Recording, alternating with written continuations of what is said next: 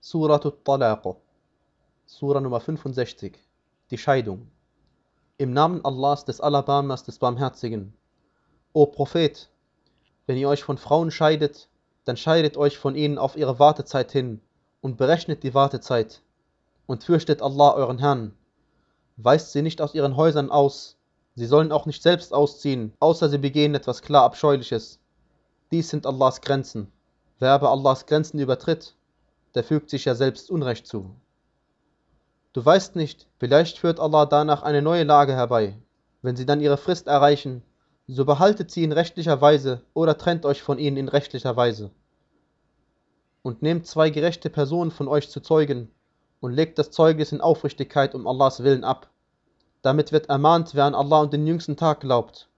Und wer Allah fürchtet, dem schafft er einen Ausweg und gewährt ihm Versorgung, von wo aus er damit nicht rechnet. Und wer sich auf Allah verlässt, dem ist er seine Genüge. Allah wird gewiss die Durchführung seiner Angelegenheit erreichen. Allah legt ja für alles ein Maß fest. Und diejenigen von euren Frauen, die keine Monatsblutung mehr erwarten, wenn ihr im Zweifel seid, so ist ihre Wartezeit drei Monate. Und ebenso derjenigen, die noch keine Monatsblutung haben.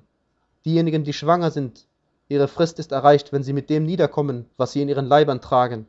Und wer Allah fürchtet, dem schafft er in seiner Angelegenheit Erleichterung. Das ist Allahs Anordnung, die er zu euch als Offenbarung herabgesandt hat. Und wer Allah fürchtet, dem tilgt er seine bösen Taten und dem gewährt er großartigen Lohn. Lasst sie dort wohnen, wo ihr selbst wohnt, von dem, was ihr euch leisten könnt, und fügt ihnen keinen Schaden zu, um sie in die Enge zu treiben. Und wenn sie schwanger sind, dann gebt für sie das Nötige aus, bis sie mit dem niederkommen, was sie in ihren Leibern tragen. Wenn sie für euch das Kind stillen, dann gebt ihnen ihren Lohn und beratet untereinander darüber in rechtlicher Weise. Wenn ihr aber einander Schwierigkeiten bereitet, dann wird das Kind für ihn eine andere stillen. Der Wohlhabende soll entsprechend seinem Wohlstand die Aufwendungen ausgeben. Und wem seine Versorgung bemessen zugeteilt wurde, der soll eben von dem ausgeben, was Allah ihm gegeben hat. Allah erlegt keiner Seele mehr auf als das, was er ihr gegeben hat. Allah wird nach Schwierigkeit Erleichterung schaffen. Und wie viele Städte lehnten sich gegen den Befehl ihres Herrn und seine Gesandten auf, worauf wir sie einer strengen Abrechnung unterzogen und mit entsetzlicher Strafe straften. Da kosteten sie die schlimmen Strafen ihres Verhaltens, und das Ende ihres Verhaltens war nur Verlust. Allah hat für sie strenge Strafe bereitet. So fürchtet Allah, o die ihr Verstand besitzt und die ihr glaubt. Allah hat ja zu euch eine Ermahnung als Offenbarung herabgesandt, einen Gesandten, der euch Allahs Zeichen verließ, die alles klar machen um diejenigen, die glauben und rechtschaffene Werke tun, aus den Finsternissen ins Licht hinauszubringen. Und wer an Allah glaubt und rechtschaffen handelt, den wird er in Gärten eingehen lassen durch Alt von Bächen, ewig und auf immer darin zu bleiben.